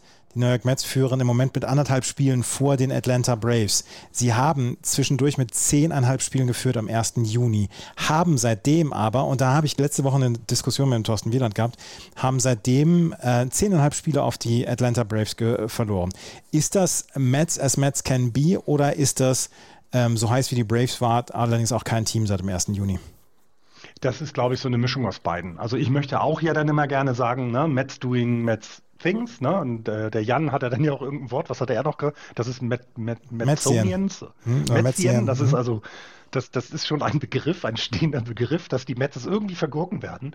Ähm, ich glaube, es ist so eine Mischung aus, äh, aus beiden. Ne? Es ist so ein bisschen, sie wahrnehmen vielleicht, haben vielleicht über, äh, überperformt die erste Zeit, und jetzt sind sie vielleicht auf das, was sie eigentlich können, zurückgestuft worden. Und das ist ja immer noch gut. Du hast ja den Record dann auch gleich mal mit angebracht. Sie haben weil, seit dem ähm, 1. Juni haben sie einen mhm. Record gehabt, der sie zu 96 Siegen führen würde, eine ganze genau. Saison. Und erzähl mir bitte ja. niemand, dass 96 Siege schlecht sind. Genau, ne, deswegen. Aber sie sind eben vielleicht auf das, sie sind eben nicht mehr auf dem 106-Siege-Weg, sondern auf dem 96-Siege-Weg. Und der ist immer noch gut. Ja. Definitiv. Was natürlich dazu kam, ist der fantastische Rekord dagegen dann der Braves. Ja. Ich glaube, das hat eben damit zu tun. Die haben eben auch ordentlich Gas gegeben die letzten Monate und ähm, dann ist es eben eng und dann werden sie beide bei 96, 95, 97 Siegen landen und es wird enger werden, als man es am Anfang erwartet hat. Dass die Braves wieder so lange gebraucht haben oder, oder länger gebraucht haben, kennt man ja anscheinend schon. Und ich glaube, das Vertrauen in die Braves war wohl bei vielen da. Ich hatte es nicht, muss ich ehrlich gestehen. Ich habe gedacht, die schaffen es in diesem Jahr, diesem Jahr nicht. Ähm, und ich meine ganz ehrlich, wer will denn bitte nicht, dass es bis zum letzten Spiel auf alles ankommt? Klar. Also das kann, das, das ist doch genau das, was wir wollen. Und natürlich, ich glaube, und die Mets-Fans unter uns sehen das nicht so. Klar, kann ich auch verstehen. Weil das wäre ja so typisch, wenn sie es jetzt noch abgeben würden, ne, den Divisionssieg. Ähm, weil in den Playoffs sind ja beide. Also das, das ist schon mal sicher. Ja. Beide sind sicher in den Playoffs. Ne? Das ich muss man ja auch sagen. Ich möchte, ich möchte nur die Mets in diesem Fall verteidigen und sagen, das ist ja. nicht Metzien, was sie im Moment hier haben. Die Atlanta Braves führen im Moment übrigens mit äh, zehn Spielen Vorsprung auf, auf die Milwaukee Brewers, was den, äh, was sie, was Dings angeht. Sie werden auf jeden Fall Playoffs erreichen und auch die Mets werden ja. auf jeden Fall, was du gerade gesagt hast, genau. die Playoffs erreichen. Ähm, ja, absolut. Und deswegen, deswegen glaube ich auch, dass das jetzt einfach nur noch, also ich, es ist ja so ein bisschen wie im Football dann jetzt mit dem neuen Playoff-System. So ein Divisionssieg ist schon ziemlich gut oder ein Divisionssieg mit vielen Siegen ist schon mal, also ja, ähm, verschont dich dann früh in die Playoffs quasi eingreifen zu müssen, sozusagen. Ja. Und äh, ja, na, deswegen, ich glaube, das ist schon weiterhin wichtig. Ähm, und ich, ich bin sehr gespannt, wie die Braves sich jetzt auch. Ne? Also ich meine, so eine Serie äh, zu verlieren jetzt gegen die Mariners, das tut mal weh, glaube ich. Ich glaube, das ist, ähm, das ist so ein könnte ein kleiner Dämpfer sein. Aber wie geht es denn für die Braves jetzt weiter? Ich weiß gar nicht. Ich muss mal eben gucken. Hatte ich jetzt gar nicht auf dem Zettel, dass ich darüber reden wollte. Aber sie haben jetzt, ach ja, sie verlieren gerade gegen die Giants. Genau, sie haben heute Nacht gegen die Giants verloren. Aber das wird auch nur ein Ausnahmefall sein. Morgen werden sie dann wahrscheinlich wieder gewinnen. Also wenn ihr die Giants, dann haben sie die Phillies, dann haben sie die Nationals, dann wieder die Phillies, dann nochmal die Nationals und dann wieder die Mets. Ähm, also gegen die, gegen die Nationals werden sich wahrscheinlich ein paar Siege holen, gegen die Phillies könnte es ja. eng werden. Die Phillies ja auch im Moment noch im Kampf um den, ähm, um den Playoff-Platz und äh, also die Phillies, glaube ich, die können wir schon gut gebrauchen, auch in den Playoffs, weil das einfach eine lustige Fanbase ist. Definitiv. Ist nicht so, das jetzt, ne, verzeiht mir, liebe Brewers-Fans, aber sind nicht so langweilig wie die Brewers. So, schön hast du das jetzt gesagt. Die, ja, äh, kennst du denn die äh, äh, zwei Teams, die in der American League nichts mehr mit dem, Player, mit dem Divisionssieg zu tun haben werden? Da gibt es schon zwei, nämlich die Tigers und die Athletics. Die sind raus. Wollten wir jetzt wirklich über die Tigers oder die Athletics sprechen? nee, ich habe es nur gerade gesehen, dass sie so. eliminated sind und dachte so, ach guck mal, das gibt es ja auch noch. Ja. Ich möchte mit dir über ein Team sprechen. Äh, weißt du, wann es das letzte Mal gegeben hat, dass ein Team nach der Regular Season ein Run Differential von mindestens 300 hatte? Schon länger her vermutlich, ne? Waren wahrscheinlich irgendwann die Yankees in den 90ern, würde ich jetzt behaupten. Nee, es waren die Seattle Mariners 2001, als sie 116 Siege ah, okay. geholt haben. Da hatten ah, sie damals ein, ähm, ein äh, Run Differential von plus 300. Die Dodgers haben im Moment ein Run Differential von 316. Die 1927er Yankees damals hatten ein Run Differential von plus 371. Das ist bislang der Rekord nach einer 162-Spiele-Saison. Die Dodgers hauen alles in Grund und Boden und sie haben jetzt im Moment wieder eine ähm, Saison, in der sie schon 97 Siege zu diesem Zeitpunkt haben, erst 43 Niederlagen. Sie werden knapp an die 110 dran kommen und die wird, also überlegt nochmal, ne? Also A, zehnte Winning Season hintereinander, ja. glaube ich, ist es dann jetzt. Ja. Äh, sie hätten im Grunde das zehnte Mal hintereinander jetzt die, die National League West gewonnen. Im letzten Jahr war es einfach, weil ein Team einen Sieg mehr hatte bei 107 und 106, was einfach völlig surreal ist, dass du damit dann die Division nicht gewinnst. Ne? Sie haben 20 Spiele Vorsprung auf ein Team, was immer noch einen positiven Rekord hat mit den Padres. Also das ist ja nicht so, dass die Padres jetzt irgendwie bei knapp 500 stehen, sondern die haben auch von äh, 77 Siegen derzeit und sind auch auf eine, ja, landen am Ende auch wahrscheinlich bei 90 Siegen um und bei, also haben auch eine tolle Saison gespielt und trotzdem sind die Dodgers wahrscheinlich, keine Ahnung, 25 Spiele in Front. Ja. 370, sagtest du, war der bisher höchste Run Differential. 371, um, die Yankees. Ja. Das wären dann noch 40, 50, 55 müssen sie noch in den nächsten, ich glaube, sie haben 22 Spiele noch. Das könnte sogar hinhauen. Weil ich glaube, sie haben ja ein Run Differential von zweieinhalb pro Spiel, war das, glaube ich. Ne? Ja. Irgendwie so äh, plus zweieinhalb pro Spiel. meine ich, wären sie dabei. Ach nee, 3,2. Äh, Quatsch, 2,3, so rum. 2,3 Runs ähm, machen sie, scoren sie mehr im Schnitt pro Spiel und das mal 22 wären, na, werden sie knapp scheitern. Ja. Das wird sie wahrscheinlich feuchten Kehricht scheren, aber sie werden daran scheitern und dann ist es eine verlorene. Ja, genau. Sag's noch einmal. Es wird, es, du wirst äh, Gründe finden, warum es eine verlorene Saison ist für die Dodgers. Wahnsinn, Wahnsinn, Wahnsinn. Ja. Ich glaube, die sind die einzigen mit 100 Prozent, weil die ja jetzt schon den Divisionssieg sicher haben. Ja. Ähm, das ist. Es ist sehr, sehr stark, was sie hier machen. Das, glaube ich, kann man so ja, sagen. Äh, ja, Zum absolut. zehnten Und Mal hintereinander, zum zehnten Mal haben hintereinander erreichen sie die Playoffs. Ähm, das Playoffs, ist die drittlängste Streak in der Major League Historie. Nur die 91er bis 2005er Braves haben 14 Mal die Playoffs hintereinander erreicht und die 95er bis 2007er Dodgers haben es 12 Mal erreicht. Ja, 13 ich glaube, Mal, wenn man 13 sich Mal, das, Entschuldigung, 13 Mal. 13 Mal sogar. Na, wenn man sich das jetzt anguckt, wie sie aufgestellt sind, ne? du hast ja nicht so ein One-and-Done-Team, finde ich, in dem Fall. Ich, ich, also ich glaube, kannst du, kann, du kannst davon ausgehen, dass auch im nächsten Jahr die Dodgers wieder einen Rekord haben werden, der dazu beiträgt, dass sie in die Playoffs kommen. Gehe ich ganz, äh, gehe ich ganz stark von aus. Und ich finde es, ähm, ich finde es faszinierend, wie stark die sich über die Jahrzehnte jetzt gehalten haben. Ne? Weil du musst ja erleben, wir sind ein Jahrzehnt lang in den Playoffs. Das äh, erleben wir auch nicht so häufig. Ne? Sie werden auch noch das nächste Jahrzehnt in den Playoffs sein. Genau. Und ähm, das macht das, das macht das umso faszinierender, glaube ich. Und ähm, ja. Ja, hast du das Spiel gegen die Giants gesehen, als es so heiß war? Diese, Nee. Das 100 Grad, 100 Fahrenheit, 100 Nee. Grad Fahrenheit Spiel. Das war sehr, sehr lustig. Der Oberrang im Dodger Stadium war komplett leer. Hast du keinen einzigen Menschen sitzen sehen. Die haben sich alle oben in den Schatten verzogen, weil es einfach dir die Sonne so auf den Kopf gebrezelt hätte. Ähm, die hatten erzählt, dass der ähm, Pitcher der Dodgers, ich weiß gar nicht mehr, wer wer es war, der wärmt sich normalerweise mit einer Jacke an. Äh, auf, ne? damit er eben vernünftig warm wird. Und das wurde das allererste Mal, dass er sie aus hatte, weil brauchtest du nicht, es war so heiß, dass du, dass du ohne Jacke schon, äh, äh, dass du ohne Jacke ausschwitzt. Das war Ja. schon, war schon, war schon irre. Und ich finde, bei den, bei den Dodgers, so in Richtung Playoffs kann man eben sagen, das ist echt ein 18-köpfiges, 18-köpfiges Monster. Ne? Also was da in dieser Saison los ist, bei teilweise ja trotzdem ne, Spielern, die nicht so überragend sind wie in den letzten Jahren. Äh, ne, wenn du äh, äh, Turner nimmst oder äh, also ähm, nicht Trea Turner, sondern den anderen Justin Turner. Äh, selbst Bellinger hat keine gute Saison bisher. Nichtsdestotrotz gewinnen sie halt immer. Ja, sie haben auch Verletzungssorgen, du hast auch genügend Pitcher, die auf der, da, auf der Injured List waren, aber trotzdem gewinnen sie ihre Spiele. Und zwar deutlichst in der Regel. Ne? Das kommt ja mit diesem Run Differential kommt ja nicht von, von, von irgendwas. Ich habe noch ein, zwei Sa äh, kleinere Sachen.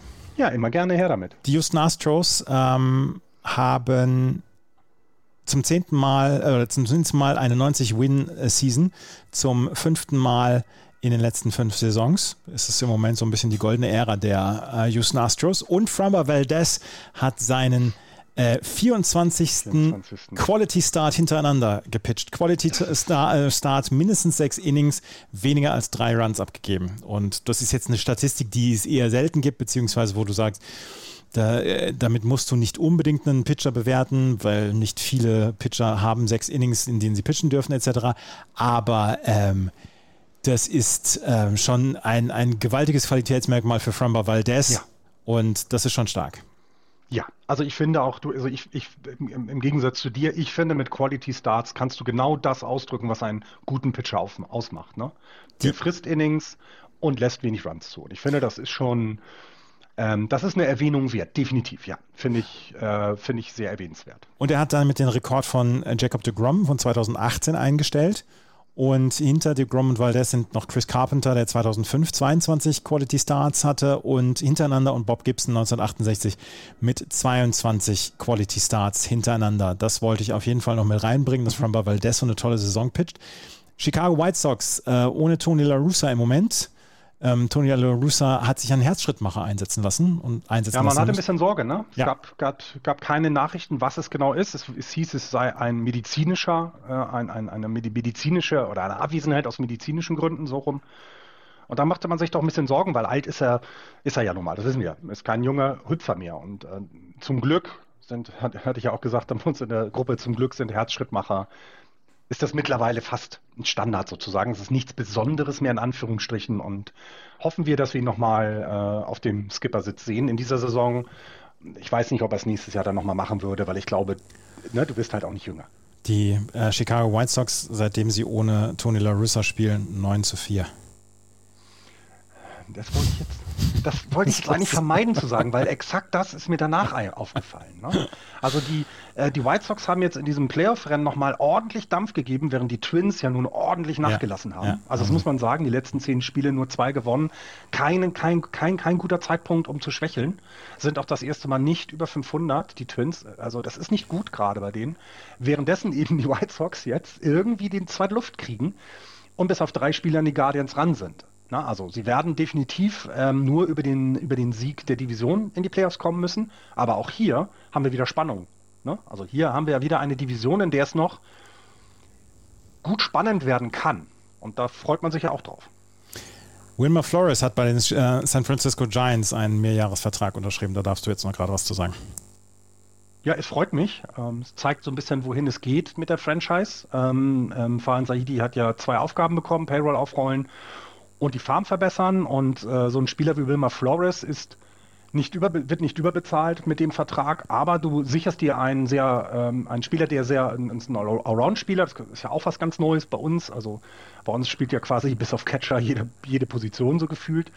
Ähm, ja, hat mich sehr gefreut, dass ich das gehört habe, weil das ist ein sehr äh, umgänglicher Zeitgenosse, finde ich. Und äh, er bringt halt seine Leistung jetzt seit zwei Jahren und das ist der Verdienst dazu dass er jetzt einen ähm, vernünftigen Vertrag bekommen hat. Ja. 6.500, äh, 6,5 Millionen bekommt er 2023 und jeweils 2024 dann noch dazu. Ja.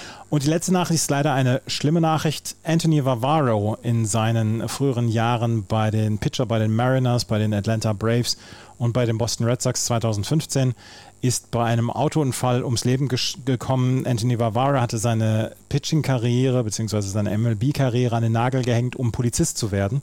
Und er war in New York Polizist und war auf dem Weg zu den 9-11-Feierlichkeiten und sollte da dort Dienst schieben.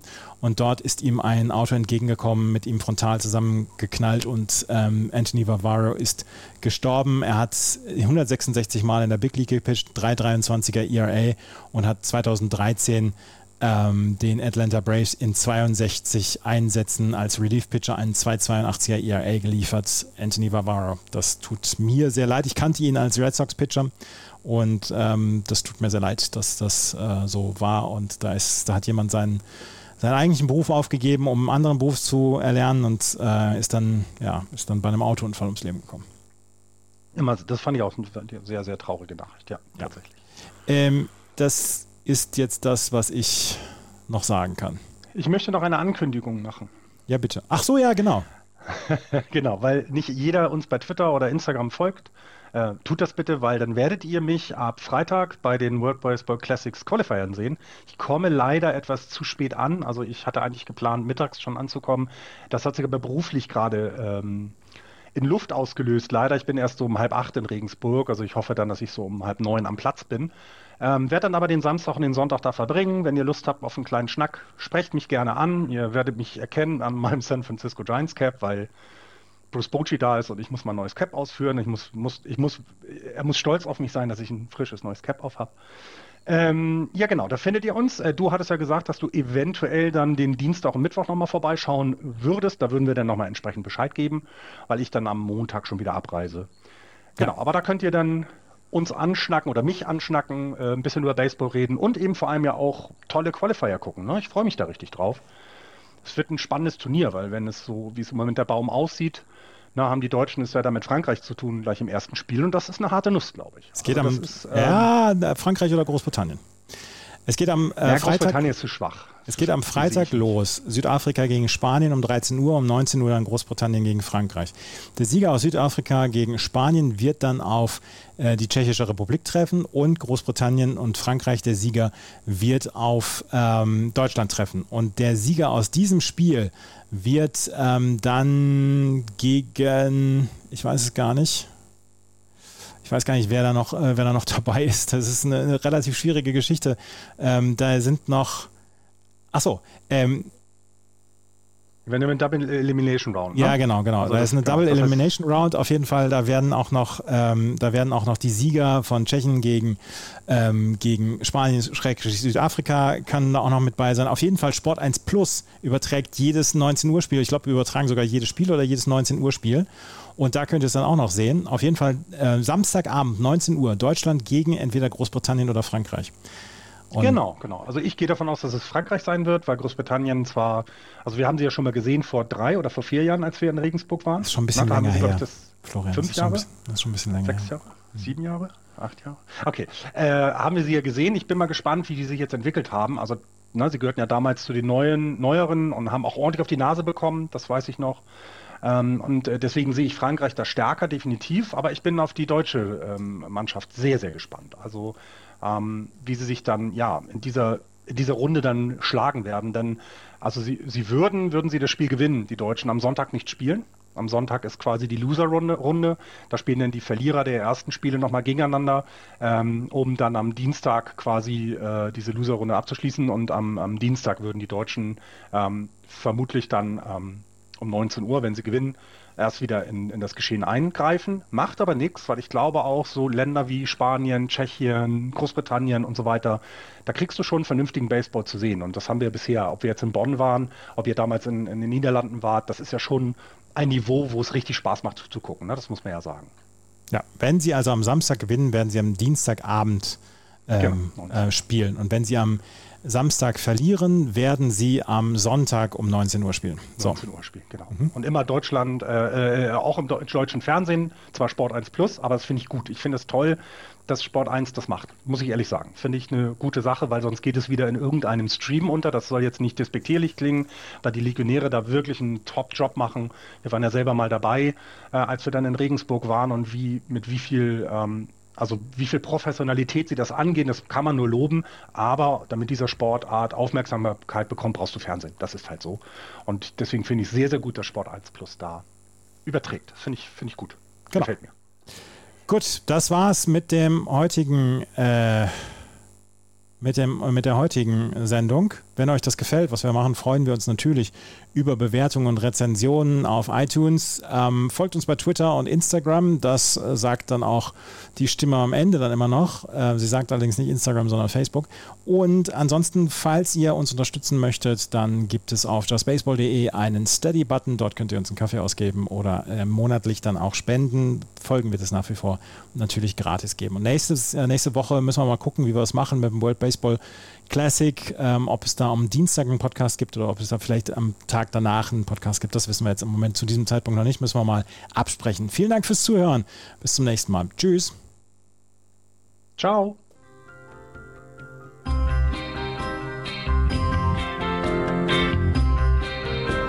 Das war Just Baseball. Ihr findet uns auf justbaseball.de, bei Facebook, bei Twitter und natürlich bei iTunes.